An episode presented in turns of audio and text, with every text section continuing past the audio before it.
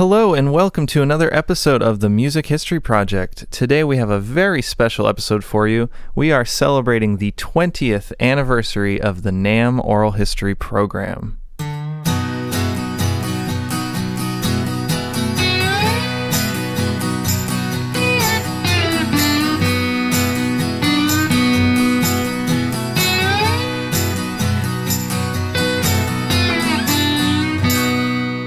Welcome to the Music History Project. We're your hosts. I'm Mike Mullins.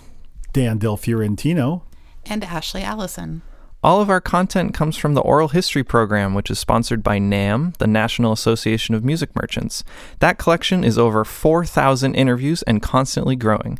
If you'd like to check out any of our other content that's not featured, head over to namm.org/library. So, welcome back to the podcast, everyone. We are very excited to be here. Um, the 20th anniversary of the NAMM Oral History Program is this month, March 2020. The program started in March of 2000, and I think Dan is just so excited that he's hit 20 years. I just hope that during this podcast, neither of you tell me what you were doing 20 years ago. Is that fair? Yeah. I promise. Yeah, promise. there was a little hesitation. yeah, this is exciting. Thank you all for joining us uh, because a lot of passion, a lot of supporters, a lot of love has gone into this program over the last 20 years. And all three of us are very proud to be a part of it. And so today we want to celebrate it. So we're going to take a, a kind of an unusual twist to the regular Music History Project podcast in that playing a little less of uh, segments from the oral history collection and mostly just us kind of talking and celebrating the uh, 20th anniversary with some stories and making sure we get our shout outs to all the people who made it possible. Yeah, kind of the running joke is that this podcast episode could just be a million hours long, us going through every single interview because they're all the best interviews. Absolutely. I mean, it's like picking one of your kids, really, as a favorite. I mean, I was just saying a minute ago before we started, I wish we could list everybody's name. And so, for all the names that I don't mention, I apologize because this is the collection. We've made this collection based on the stories of the important people of our industry, several of which we still have to interview, and uh, that's a good thing. And those that we have already interviewed, they're all part of the collection. So this is just a representation of the celebration that's gotten us thus far. So I guess one of the things that uh, we really wanted to make sure we shared was how it all began, and the um, the story that I like to tell is in uh, 1996, the NAMM board of directors got together and said, Hey, we're getting ready to celebrate our 100th anniversary for NAMM, which was founded in 1901. So they had five years to kind of get their uh, ideas together for a party and for this or that. And the two main things that they uh, agreed upon was creating a museum, which is now the Museum of Making Music, located in the NAMM headquarters building in Carlsbad. Plug, plug, plug. Directly underneath us. and the California. second was. Carlsbad, California. Thank you. Might be important. Good. Yeah, we don't want people driving around the desert trying to find it. Yeah, nice. Um, and the second was to archive the history in a meaningful way and the, the the history of the music products industry. And so what was how that shaped up over time was basically uh, a resource center for which uh, officially started about the same time the oral history program did and collecting one-on-one interviews. And the board of directors at NAMM uh, and larry lincoln uh, who was the guy who hired me uh, really had the vision of a set of people who were mostly the uh, movers and shakers of the music industry, their mentors, and the elder sort of statesmen of the industry at that point. So the very first goal was a list of, I think, 30 names that they came up with that included all the past presidents of NAMM. So that was sort of my first task was to get those guys. And then the next goal was the people meaningful to them like Henry Steinway, who never ser- served on the NAMM board, but did serve on the museum board. So uh, that was a really turning point, I think, for the collection, simply because Henry was an amazing guy with an amazing history. So that interview was just like me realizing, if I hadn't already, I've got my dream job. I can't believe I'm sitting here being paid to listen to this amazing history of how Steinway Piano Company got started and how it developed, the important people. But then at the end, Henry looked at me, and I think this is actually recorded as part of his very first interview. He said, Well, if you're going to interview me, you really got to interview and then dot, dot, dot. I just took a ton of notes. He talked about dealers that were important to the company, he talked about old time. Um, uh, factory workers that had been part of the company for 40, 50 years who had just retired. He talked about uh, distributors. He talked about uh, people in different countries. And it really expanded my mind as to okay, this isn't going to just be about who's important to the organization of NAMM, but who is important to the industry that NAMM represents. And that really became crystal clear to me at that moment. And um, and we've been celebrating that difference ever since. Yes, of course, we continue to interview the board members uh, because those are the guys who make this program possible. Uh, they have great ideas. I wish I could name all of them, um, but they are the ones that have really gave me the education I needed at the very beginning, especially about dealers, especially about retired dealers, uh, stores that maybe had closed but had made a major impact on the industry.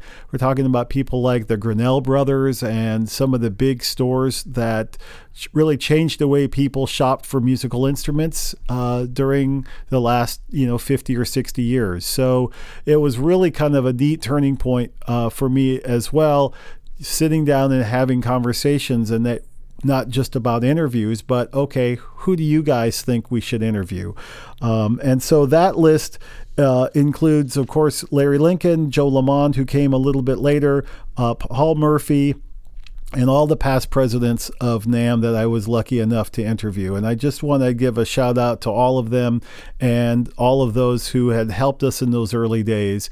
Uh, Jerry Gorby comes to mind that really said, okay, this history is important to us. You know, one of the things that I've said um, before is um, when I was in school and I was studying to be something to do with research, I took a bunch of classes uh, about like, um, library research, you know, things like that. And I remember I took a class about uh, library um, marketing, and they said if you're going to be into a, a, library, public library or a specialty library like we have here at NAMM, the one thing that you have to learn to do is market yourself because the very first thing that gets cut in budgets is the library. And so always market, always market, always market. Well, the one thing I have to say that's such a wonderful part about the music products industry is I've never had to do that. I've never once had to say why this is important. People come up to us, as you guys know, at the shows, everywhere. This is important. I'm so glad you're doing this. Hey, and by the way, you got to interview my first mentor. You know, I mean, constantly. And what a blessing that is. I mean, to all those people who have ever had an idea that you shared with us, we're grateful. That's the reason that this program is successful is because the people that you have told us are important really have been important. And we look back and say, my gosh, we've interviewed over 4,000 people that have changed the way this industry has been, how, how it's developed, how it has evolved, and how it's touched people. And, you know, it comes down to the passion for music, it comes down to the interest of making more music makers, teaching kids to play an instrument. All that passion is wrapped up in these interviews, and it comes out because somebody gave me the idea. I didn't know any of these people before I walked in this door but we know them now because of all the people who have given us those ideas. So, Dan, uh, can you tell me a little bit about your first interview that you conducted? Well, the first interview I conducted was when I was a kid in radio, but the first interview that I conducted, which just, is on the NAMM website if you're interested. Thanks, Mike. Mike gave me a great birthday gift a couple years ago by digitizing and adding all of my radio interviews to the NAMM Oral History program. So now every interview I've ever conducted is on the website. Thank you very much. Of course. Plug, plug, plug for Mike. um, but the first interview I conducted for NAMM took place just a few months after I arrived. I arrived in 1998. Um, and in 1999 focused a lot on the opening of the Museum of Making Music, for which I was very blessed to be the first curator. And um, as that museum was getting underway, and the wonderful staff down downstairs um, started running, uh, you know, running forward as they have been for the last 20 years themselves, uh, that gave me more time to focus on the reason I was hired, which was the oral history program and the resource center. So it's ironic that the very first interview was conducted on the opening day of the Museum of Making Music when one of the guests came by and I said, Oh my gosh, this guy is really cool. Um, Bill Walden was an original member of the Harmonicats, which was a great name of Fantastic a band. name. It's beautiful. In the 1940s, they had a bunch of hits. Peg Oh My Heart was their biggest one. Um, and they played the harmonicas. And uh, I think there were four of them in the original setup. Uh, his group that went on later had three, and he was on the Ed Sullivan Show. I mean, it was like a big, big deal back in the day. And so he walked in with this tr- trench coat on because it was pouring out, and I'm like, uh, can I talk to you? So, do you mind, Mike, if we play a segment from that interview? Of course not. No. So here's Bill Walden from the very first NAMM Oral History interview, dated March 5th, 2000. Well, tell me who I'm standing with. Well, my name is Bill Walden, and I uh, started playing the harmonica when I was about 11 years old. And ended up working with the old Borrah Minevitch Harmonica Rascals, and, uh, with the uh, Harmonicats, and um, well, did all sorts of harmonica work. I worked actually from 1938 to 1956. Wow. Now the Rascals turned into the Harmonicats, Yeah, right? Yeah, well, uh, two of the boys that were with the Rascals left and formed a group called the Harmonicats, right. and I joined the group. Oh, neat.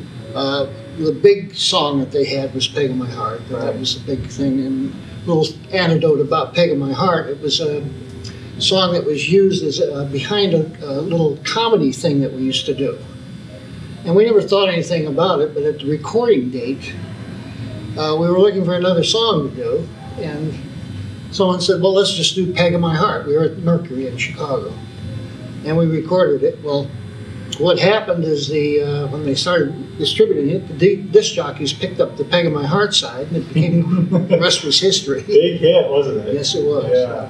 Well, tell us your impressions of the museum when you went through today. Well, I was really impressed. I, uh, it's kind of a funny thing. We were just driving by here and saw the uh, your sign out front, Oh, neat. and uh, parked over in the other parking lot and got on the shuttle. And we said, "We'll see what's going to happen." well, we're so delighted to have you come and join us. And I hear there's a rumor flying around that you might loan a harmonica or two to us. Yes, I have. A, I have a bass harmonica and a chord harmonica, and uh, that are just, as I said, gathering dust. I, I don't play them anymore. I play play the instrument, but I don't play that particular anymore. And I'd certainly like to see it on display as opposed to. Great.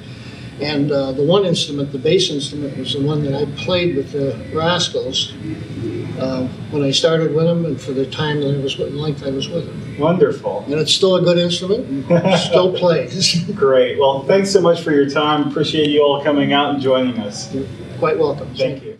Okay, so that was the very first interview conducted for the NAMM Oral History Program, and I'll tell you, we were just off and running at that point. We had such great support and help from so many people in the industry that the document in Excel that we lovingly call the wish list was born, and uh, it is now the bane of all of our existence. but it's also our Bible and guides us to all the trips and all of the uh, people that we want to get to. So, all the suggestions of everybody who has ever said, hey, you ought to interview that person, they're on the wish list or they've been interviewed. That's the way it works. So, um, so there's so many people that ha- were really important in the early days, including a, a segment of 10 people that over the years have been awarded the NAMM Oral History Service Award, which uh, our CEO Joe Lamond and I present every January at the NAMM show. The very first went to George Gruhn in Nashville, and I would like to read that list while we have a second. Uh, not necessarily in this order, but uh, Bernie Cappucciano in Australia, um, Madeline Crouch, Jim Funada, Dennis Houlihan, Hap Kuffner, Ernie Lansford, Keith Mardak, Craig Smith, and recently Bob Wilson in the UK. These people have really gone above and beyond in helping us. And in addition to that, there are the recipients of the Believe in Music Award, which is also given out at the January NAMM show. And these are folks that are too numerous to mention today. We usually give out about 12 every year.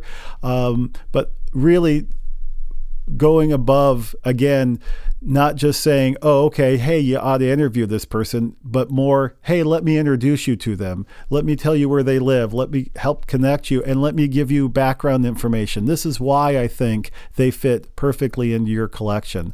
And having those people have your back, as it were, is a lot better than just going through and saying, "Oh, okay, this person is, you know, I've seen him at the show, or I've, I, you know, I've noticed that he's been in business for 20 years."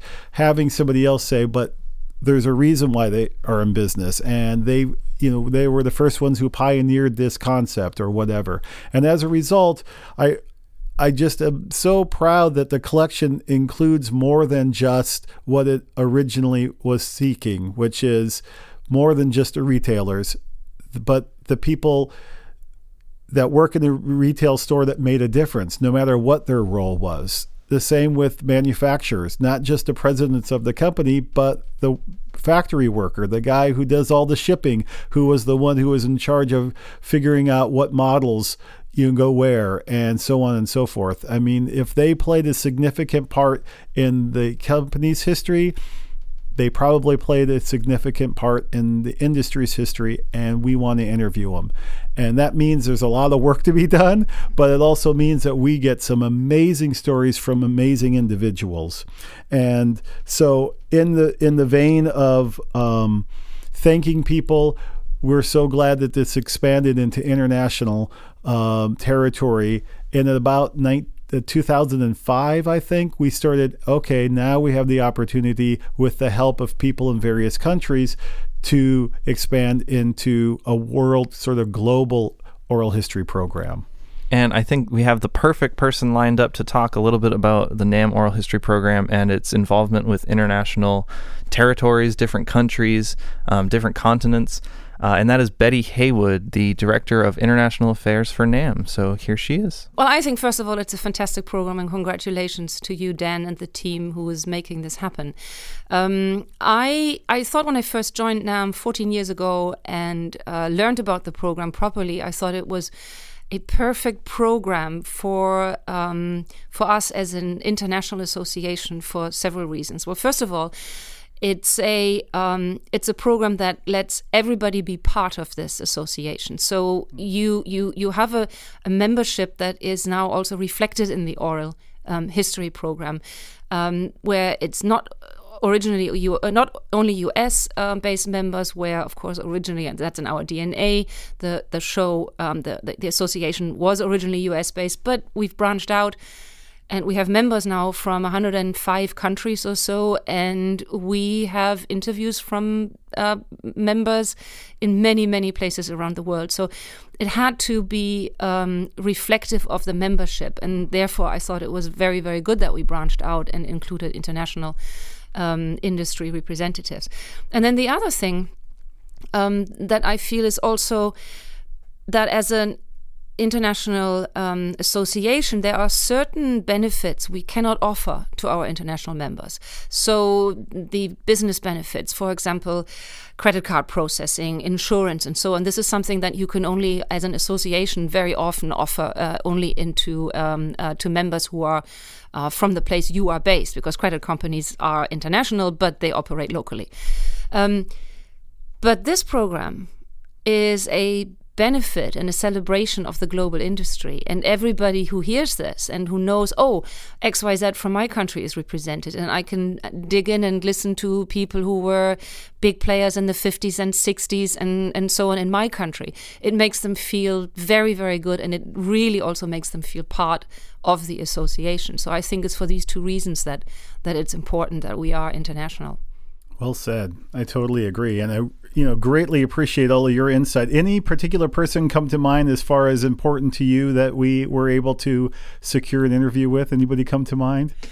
Um, I think there uh, there are a, um, a, a, group of people. So um, uh, you know some of your early interviewees um, who um, was on the NAMM board as well is um, pioneer from KHS, um, Roussier, um, is one of them, or the um, uh, Antonio Monzino, the the uh, Monzino family, who've been in the music industry since 1750 and it's it's really really good to to to have those people but also um, people like Rose Shure who um, as far as I know has only ever given an interview about the history of the company herself um, and turned down everybody else, but has given an interview to you, Dan, so that we have her voice telling the history of Shure um, uh, uh, microphones.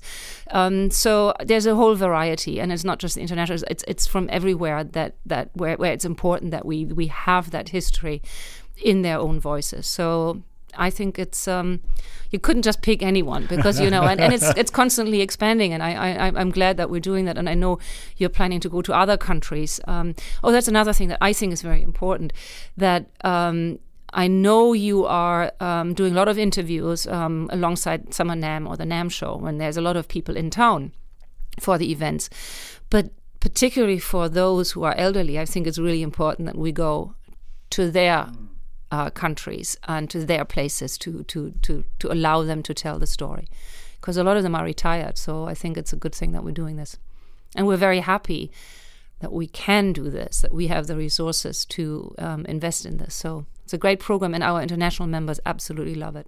Well, we're very grateful to you. I really appreciate you stopping by, and thank you so much for helping us celebrate. Absolutely. Have a will piece there, of cake. I was going to say, will there be cake?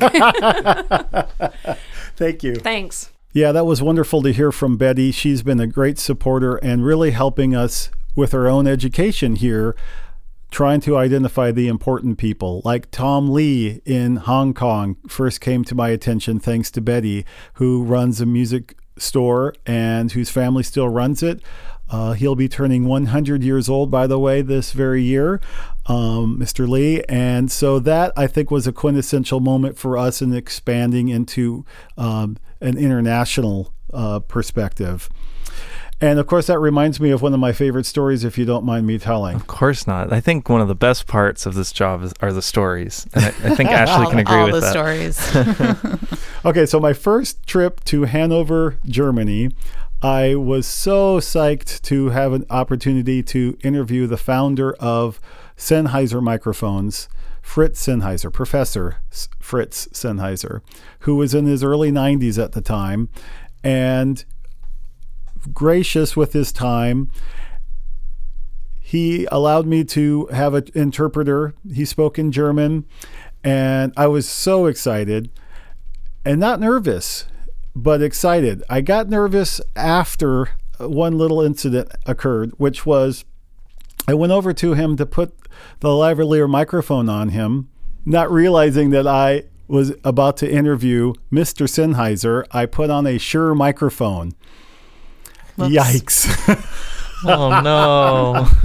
I've heard this story many times, and it still hits me when you say that. Just, yeah, goosebumps, the hair on the back of my neck, like oh no! in slow mo. Oh. Well, he you know he had the, his glasses on the tip of his nose and looked down. What is this?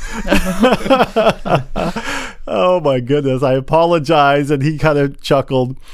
So. Um, a couple of months later, I thought, okay, well, he was so gracious and he continued with giving us a fantastic historical interview.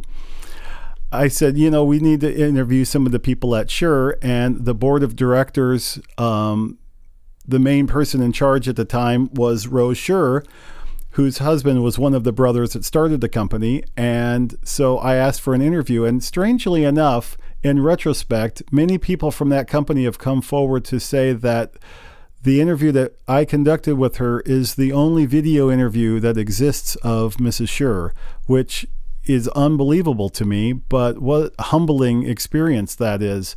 And humbling just to say that. So I went to her office and I told her the story about pinning a Shure microphone on Mr.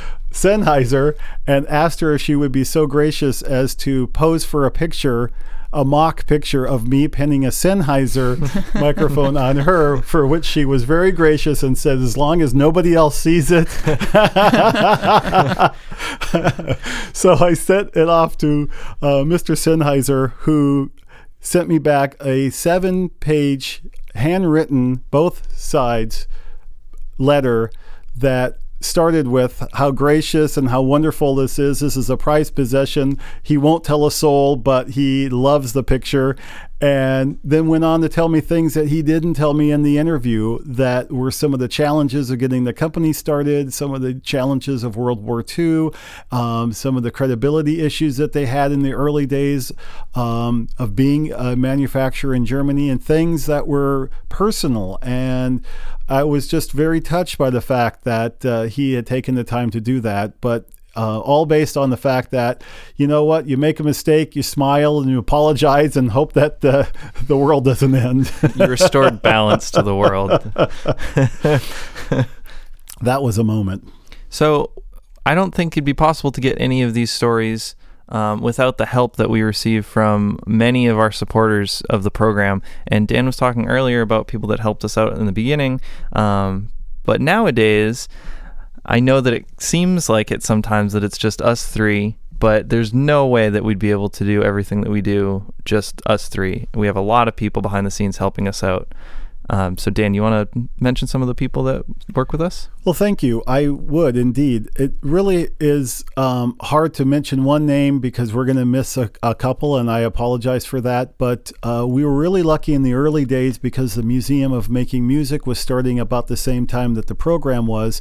So, some of the volunteers of the museum also volunteered to help us, namely a gentleman named uh, Tony Schmidt, who was a huge jazz lover and and a wonderful gentleman who helped me on countless trips. We went to Chicago and Florida. We went, uh, you know, road tripping around. He helped me with the camera and the lights. Um, and then when I was out of the office and somebody happened to come to town here in Carlsbad, he would conduct the interview for me. Wanda Jackson, uh, the the great rockabilly pioneer, comes to mind as one of many that he helped over the years. Um, I miss him deeply. He was a, a very important person to me personally and to the collection, as was Bob Hale, another volunteer of the museum who we lost just a year ago. Bob was another guy who uh, would go on vacation and film interviews for us on places that I wasn't likely to go anytime soon. And as a result, we got interviews with some of the early, early big band leaders like Del Courtney. It goes way back to the 30s, and uh, other people like that. That just I think were really an important part of our collection and. They provided opportunities that we wouldn't have gotten without their uh, their help, and um, and then there were a couple of important staff members I basically want to say every staff member here at NAMM is helped in some way, without a doubt. Some in uh, immeasurable ways, and and some that um, they don't even know how they helped. You know, just with an idea or mentioning somebody that oh that sparks a, a, idea in our minds of some area that we haven't yet investigated. And I think those dialogues and those conversations and those meetings have been really important to shaping up so that we can properly say we are representing the entire industry. Um, and so I wanted to make sure that I mentioned that. So one very special staff member was um, Eric Glassnap, who unfortunately has passed away, and we miss him deeply. He really brought a great energy to the role that Mike now has of editing the interviews and creating the web clips and providing, as Mike does, his great perspective of telling the story. You know, conducting the interview is one thing, but then creating a clip out of the 10 or uh, out of the hour long interview that's only five minutes long to really be a great representation of that person has to come from a passion. And and Eric had that passion and Mike has that passion. And never before um, when Mike started, did we get so many compliments? You know, the web clips I created, nobody really said, "Oh, that's great. That really represents me." But I think since Mike has a background in this industry, he grew up in this industry. His dad owns a music store, and probably his earliest memories is crawling around, right? Yep. Mike gets it. And I think that that is a very important element. And I guess that's really what I want to try to convey is that some of these people that have touched us, uh, Eric and, and Bob Hale and, um, and so many others, had their own unique take on being able to express that passion. And because of that, we were able to bring out the passion of those that we interviewed in one way or another, either by conducting the interview or by editing the interview.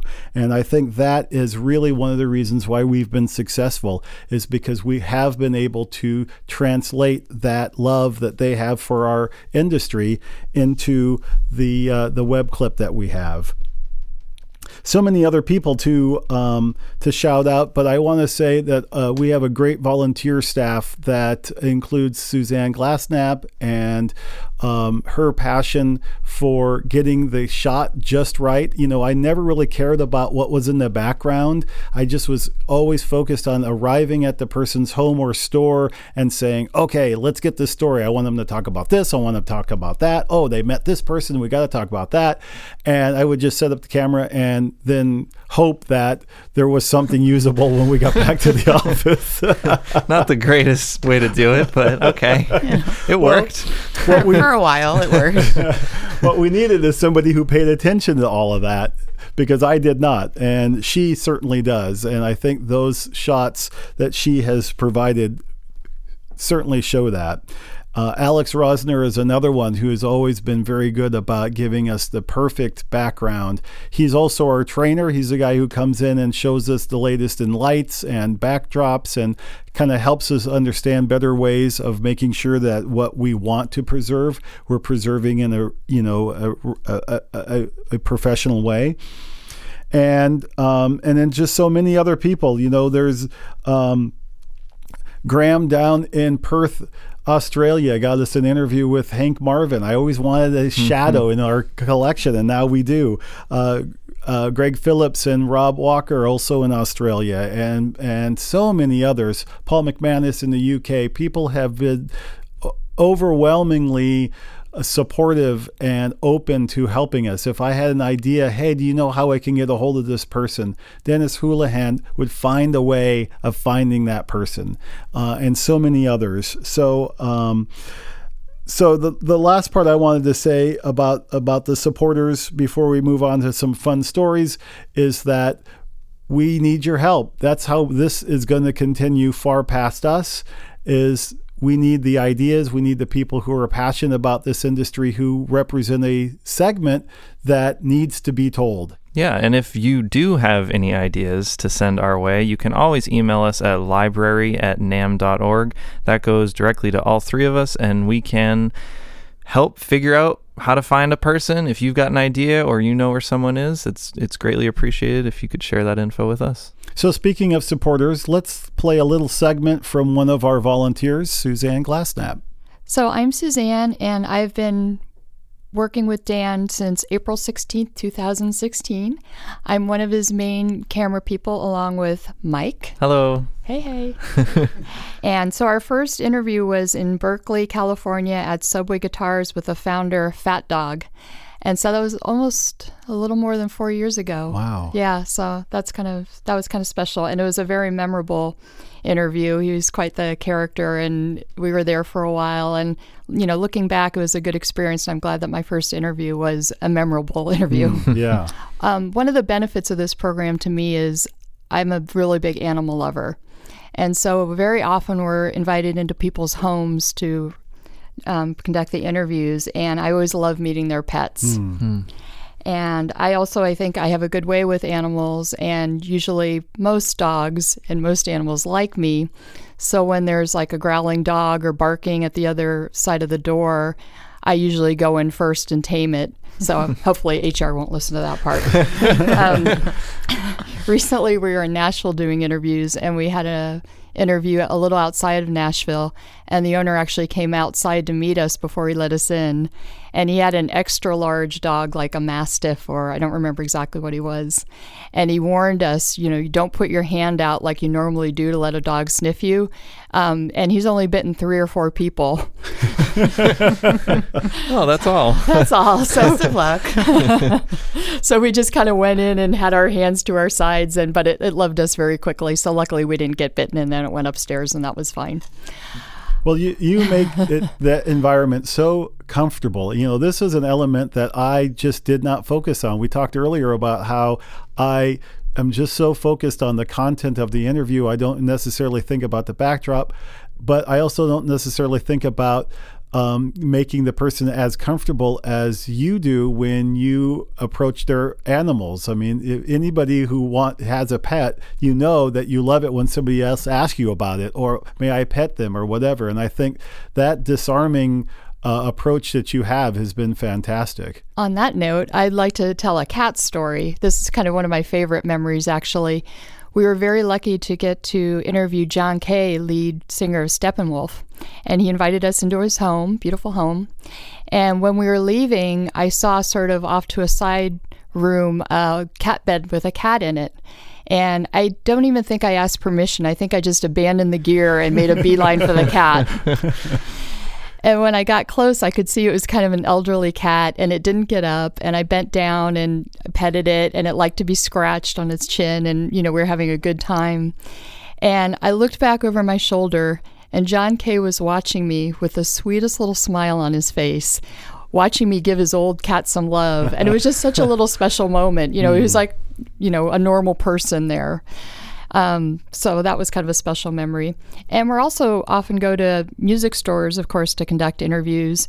And there's frequently been a dog that's um, kind of the mascot. And my first one was Perry, the Basset Hound. Oh, and he's great. He was in a music store in California, and he's their official greeter to make people feel relaxed and welcome.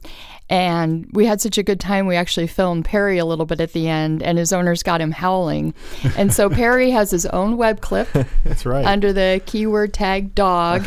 and so you get to see Perry. And I just actually looked under this tag the other day, and there's about an equal number of people and actual dogs under the dog tag. So there's there's Fat Dog, the owner of Subway, and there's Swamp Dog, and then there's Perry and a couple other store dogs. so that was really fun. Um, I'd like to talk about one more or two more dogs. We interviewed Frank Baxter of Piano World in Maine, and he was arranging a few other interviews for us while we were there.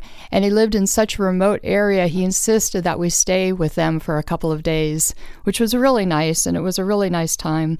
And he had two adorable little dogs hmm. that would go out in the snow through the doggy door in the morning, and it was just it was a very very special time. was the snow over the dogs' heads? Yes, these, Oh, these were little white fluffy dogs, Oh, and that's awesome. I was very proud that they actually went and used the doggy door and didn't sneak off to a corner like I would have if I had to go out in the snow. you see something like jumping through the Yes. snow. Yeah, a yeah. Um, and sometimes we do form a connection with the people through their pets, and we'll interview someone, and then like one example, you know, a couple months later, Dan will get an email or a text, and we heard like Sadie has cancer. Mm. So of course he shouldn't tell me that because then I cry a little bit.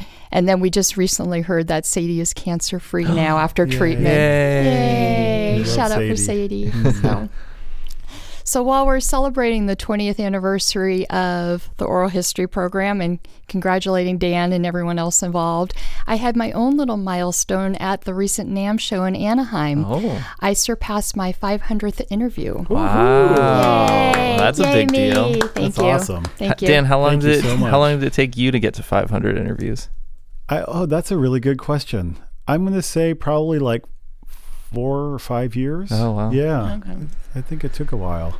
Very impressive. Congratulations, and thank you so much for all your help. You're welcome. You're welcome. So I, I just have a couple more cat stories. Please. Um, a couple of years ago, um, we interviewed a series of DJs at the Scratch Academy in Greenwich Village. And while we were interviewing the original Spinderella, um, I came up with my own DJ name because that's the best part of DJs are their names. Absolutely. Yep. And so, being an animal lover, I decided my DJ name is DJ Cat Scratch. I like it. now I just need to become a DJ. It's not that So important. It's not that hard. You got the most important part. Uh, and then one more kitty story that I wanted to tell, and we'll see how this one works out. Is last year we were very fortunate enough to interview Allee Willis in her home, hmm. and very very special person, very colorful character, wild crazy house that should be a museum. And she had two kittens that she had recently adopted from a rescue, and one was a beautiful little calico girl named Coco, and I don't remember the other kitty's name, but it had a little mustache. And they were just adorable and you could tell Allee was in love with them. And we took pictures together of me holding the cats and it was a very very special time. And so um, unfortunately tragically unexpectedly we lost Allee this December um, which was a horrible shock and really the downside of this job uh, and so I'm certainly hoping one of her good friends adopted both kitties together. But um, that is one of the really hard parts of the job, and of course, that's Dan suffers, you know, with that more than any of us. Yep. All the people he's known and met, and you kind of wonder if it's worth it. But of course, it is because you've made these connections. You've at least gotten to meet and know these people, and you know their stories are preserved forever. So, but I wanted to talk about Allee because that was a tough one for me. Mm. Thank you so much for sharing. So once again, that was Suzanne Glassnap. She is a volunteer with us here in the Resource Center at NAMM, helping us get those great shots. One of my favorite stories that I've heard so far is uh, the excellent placement of a vase in the shot that really tied the whole shot together. Yes, yeah, that was a group of interviews in the UK, I believe, that Dan and Suzanne did. And um, if you look through our collection, you you'll find the the red vase, and it The does look it does look really good. She went trolling around the hotel until she found something that she put, you put in the background. It was fantastic. well, I think that's a perfect segue into just the memorable moments that happen in the oral history program. Well, I was thinking about what what would I want to include in this collection in the early days, and I keep thinking about that. And I think that's my challenge to most people that I talk to about this. What is it that we want to include? Not just who, but the stories, the innovations, and um, and to me, one of the most important things in the early days was an interview with Al Kahn, who was living um, on a lake in Michigan, in, in southern Michigan. And Tony Schmidt and I drove up to his house. He was in his early 90s at the time. And it was important to me because this was as we were expanding and saying we're going to interview more than just um, music retailers, which is very important. But um, this was sort of the dawn of wanting to include pro audio, which of course is now a major segment of the NAMM uh, organization. But at the time, it really wasn't part of the collection. And so to expand in that direction, I thought, let's get the founder of Electro Voice, EV. So we went to his house, and it was so fantastic. I mean, he was so he just wanted to talk about ham radio and you know in the early days of um, uh, of electronics. And then he told me the story of how the company got its name, Electro Voice. He said, and I believe it was about 1925 or six. He had a small um, public service uh, company that had these PA systems that were basically speakers on poles that he would go to big events and um, allow bigger audiences to hear a commencement speech or something like that. And so um, Knute Rockne was the coach there in Notre Dame and um, asked if um, if Al could show up with his speakers and help him project his voice. He was kind of elderly at the time, the, the legendary football coach, and so they put a scaffolding up for him to. Uh, if you can picture this, this large field that basically had four football fields and he was in the corner of all four where they all four connected so that he would look at one football field and coach those guys and then turn and coach the second and third and fourth and while he did that al would be there with the speakers and rotating them so that the football players in each of the fields could hear them um, and so this went on for a whole day and uh, Knute Rockne was a little tired at the end of the day, and as they're taking him off the scaffolding, he says, "You know what? I don't know what I would do without my electric voice." Oh, oh Like that? Oh there it is. That was, I mean, that was a moment I'll never forget. That was fantastic. So on the way back, on the drive back to the airport, Tony Schmidt and I were thinking about, wow, that was fantastic. What else do we want? And we kind of pictured a few things, and I'm so glad to say that over time we have been able to interview, like an old blues guy on his porch, just playing his instrument and and telling us stories. You know, we've done that with John Dee Holeman.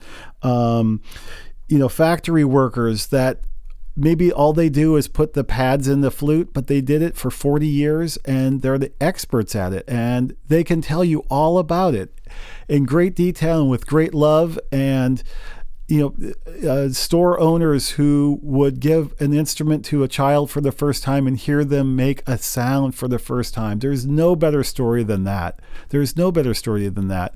And those were the stories that Tony and I were kind of picturing that we would would one day be able to have in their collection. Um, and some of the old time um, music publisher engravers who would actually have those lead plates and carve into them the notes that would then be transferred into a piece of paper for sheet music. We got to interview some of those guys.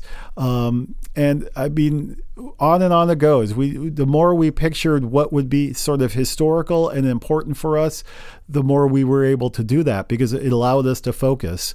And I'm so glad we did. We collected as many stories as we possibly could about how the industry was affected from World War II, for example, because a lot of those guys were still around when we first started this collection.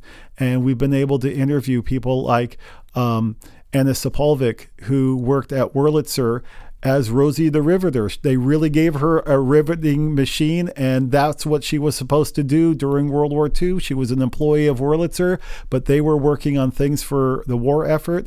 And I mean, how cool is that? So I, it's kind of the more we dreamed, the more we were able to um, capture. And I'm, I'm very, very pleased that we over time were, be, were able to. Um, to capture those moments while we still had the opportunity. I think the oral history program here at NAMM is such a great asset to everyone in the music products industry and outside of it because it gives you such an insight onto the relationships that are forged within this industry. And it's kind of crazy because, you know, I grew up in a music store and I've been in this industry pretty much my whole life. And I saw firsthand how people would come in the store so often that you just kind of create these relationships with whether it was reps or manufacturers mm. or or anybody really and right. I saw it develop firsthand you know they became part of your family really and I feel like the oral history collection uh, that Dan is doing and it's part of NAMM is that you're doing yeah that we're all doing I guess I feel like the oral history program has really created that same kind of environment online and in the video interviews. Just these relationships and how everything in the products industry is connected and all the people really know each other. You know, it's it's it's a big industry, but it's really small. Hmm. And I think the program sheds amazing light on that. And I'm really happy to be part of it. And I'm I'm glad I get to work with such great people every day and get to watch such amazing interviews every day. So has was there ever uh, a moment when you were helping us capture an interview where you thought, "Wow, this is this is history." I mean, we're listening to something really important here? I mean, yeah, I'm almost all of them. I mean, it's hard to pick just one, but I mean, interviewing amazing musicians like Slim Jim Phantom or, or Sugarfoot, drummer for Michael Jackson, and just hearing them tell the stories firsthand, mm-hmm. that's amazing. But then going back and listening to heads of companies like Hartley Peavey, or I wasn't involved with it, but the Jim Marshall interview, or George Fullerton, and just hearing the guys that started these great products that are so well known now and it's it's amazing. It's there's nothing else like it out there. You know, one of the things I wanted to add, if I may, is there, it takes a lot of drive to do this, and I know that you both have drive um, and passion for this project. And I think that I wanted to just share with you something that was particularly meaningful to me when my son Jonah was about six or seven years old. We were talking about jobs and going to work and how I always have a smile on my face when I go to work and and what was my drive what was my passion. And he said very innocently as 6-year-olds often do kind of cut it right to the chase. And he says so you like your job because every week you get to meet a new friend. And I hmm. said yes that's it. That's exactly it. And I, that's that's my drive. And I think um, this industry provides that opportunity everywhere we go yeah, it's pretty crazy how you're really just taking the industry and recording it. It it's I it sounds stupid to say, but like that's what it is. Mm. Like these conversations would be happening whether the camera was there or not. And so it's just great that we have them preserved for ever. So Ashley, tell us about your thoughts on the oral history program. Uh, well, being still fairly new to the program, um, I don't have all the amazing stories like Mike and Dan do, but uh, I find it so fascinating to listen to these stories and all these little details and little ideas that people had at one point, and then just how much it can grow and become such a standard in the industry of just, oh, hey, we wanted to, you know, the style of the guitar is like this because it was made things easier and mm. then hmm. all of a sudden now it's this huge you know everyone knows about it and it's just great hearing all those little stories from either you know really large companies and people that you know or people that you don't know but that had such a huge impact uh, i think are, it's just amazing to be able to capture all of that and and save it for the archives and for people to hear it down the road and, yeah, I think it's fantastic, and I'm really excited to start being part of the interviews a little bit more and and being able to actually have real examples. no, that's great. my that's, experience. That's a great experience. I mean, a good perspective to have because it, it takes you know a whole team to do this, and I'm glad that I on the team with you guys. Same here. Same here. Oh. One big happy NAMM family. and I think now is a good time to hear from another voice. Uh, Elizabeth Dale used to be on this podcast, used to work in this department until she moved away and crushed our dreams. so here she is talking a little bit about the oral history program. Hey guys. So thinking about the 20th anniversary of oral history, it's crazy. Um, I only got to work with Dan in the program for a couple years, but it was really meaningful and kind of set the foundation for how I now work in my new role uh, in public relations and the way I interact with people when I have the joy of interviewing them. Thinking back, probably one of my favorite memories would have to be oh man, it's just so hard to choose. Geez. Um, I don't know. I mean, I've told the story in previous podcasts about getting to meet Jim Horn and then him coming in for the interview later on, which is always my favorite. And we won't retell that. You can go back and listen to it if you like under our favorite web clips, I believe. Um, but probably new story. Ooh, put me on the spot. Um, I think when we interviewed Graham Nash, that was one of my first that I got to be a part of.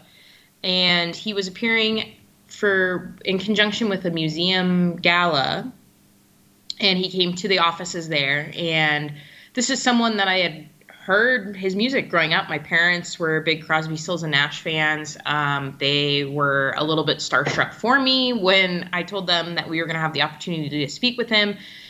And that was probably one of the first big names i had met through the job. And uh, you know, you meet these people and they're just so nice. And beyond that, Dan just has this ability to kind of disarm them to some degree. You kind of assume that they're going to be, these celebrities are going to be closed off and private and short-winded and but Dan no matter if it's someone like Graham Nash or a retailer or a music educator any area of the spectrum he is able to get them to really open up and I just found that so captivating not only being in the room with this icon but seeing the process and it really opened my eyes to the fact that what Dan does in the oral history program is a very well oiled machine. He's used 20 years to hone his craft to be an expert. And you kind of, if you work with him long enough, you kind of learn which questions are the staple questions and how to use those as a springboard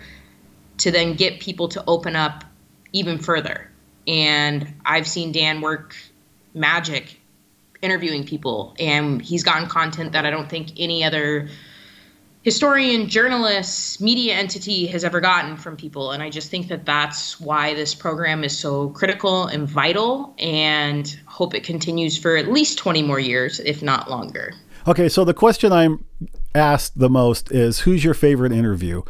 And that's almost impossible to say. As we said earlier, I'd love to name every person we've ever interviewed for this uh, podcast today. But the standard answer I always give, as you guys have heard a million times, is Scotty Moore, who was Elvis's guitarist, because I grew up an Elvis fan, listening to that guitar, knowing that was not Elvis, that was somebody else. But the documentation on the back of my records never said who it was. So when I finally found that name, I was so proud every time we'd come on the radio, I'd say, "Oh, there's Scotty Moore playing guitar," And when I finally got a chance to meet, get to know him, and interview him, my gosh, that was definitely um, a, um, uh, a relationship I'll never forget.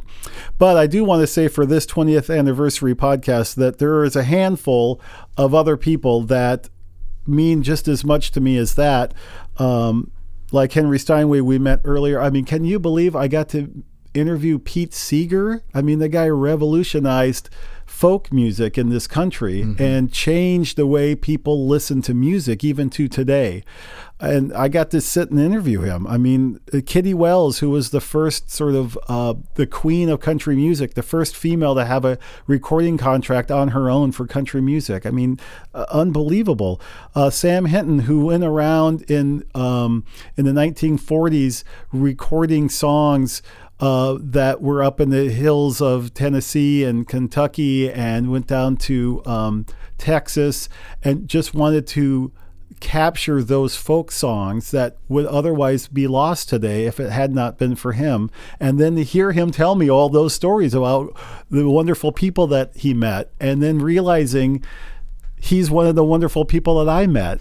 And, you know, it's kind of like that six degrees of separation. Like, wow, you know, how close was I to all of those uh, amazing folk players uh, during that important time?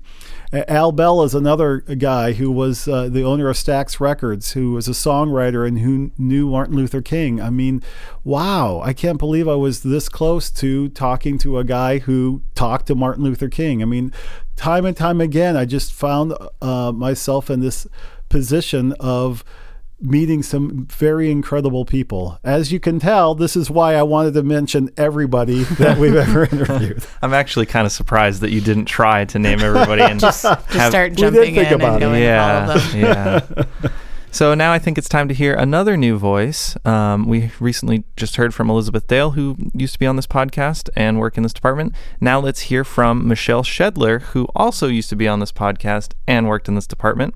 So here she is talking a little bit about the 20th anniversary of the oral history program. Hey everyone, my name is Michelle Shedler. I am the former oral history coordinator and archivist here at NAMM. Um, I think the oral history collection is super amazingly important. And I think the best representation of the importance is the fact that just the other day, an oral history got used for a memorial service for one of our members, and how important it was for people at that service to see a video of someone that they love telling a story about what they love to do. And I think just that right there shows how important this collection is and why we do what we do. My favorite part is just, you know, calling all the people and hunting them down and organizing those interviews and finally getting the opportunity to meet them in person and understand that each person is so great at what they're known for, but they have so many different aspects of them as a human. And getting to know those other aspects has just been super rewarding while we were listening to Michelle talking, there was about 20 other things I wanted to say. so, no, I'm just kidding. Um, I do want to say that it's a, a, blessing to work with you guys. Thank you for all of your passion and your love for this industry and for your guidance and um, making me uh, realize that I can't do 500 interviews a day, but I'm going to try. You can definitely try. I'm going to try.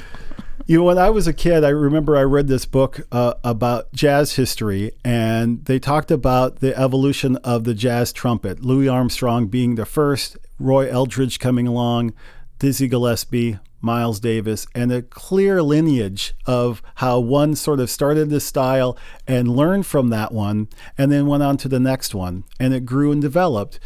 And I love that imagery. And I think that we have time and time again been so blessed to be able to do that in this collection. And then just one example of that is the steel pedal guitar. You know, we interviewed arguably the, the founder of its popularity, Alvino Rey, who had a big band in the in the 1930s, and Speedy West and Buddy Emmons and just recently, we interviewed uh, the guy who's carrying on that torch today, Paul Franklin in Nashville it's amazing to me to see that lineage. And we can do that with almost every instrument now. And we can do that with almost every major company in the industry now. And I'm very, very proud of that. I just hope, and the goal that I have is that we continue to focus on that because that lineage, we have the foundation to build on. And I'm very excited about the future because I think that's exactly where we're going. What a beautiful way to end this podcast.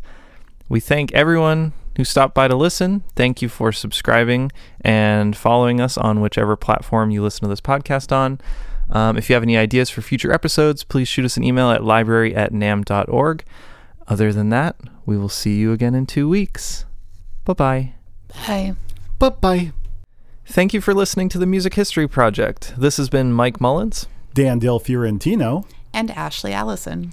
If you like what you heard today, please subscribe on iTunes and leave us some feedback. If you have recommendations for future episodes, just shoot us an email at library at namm.org.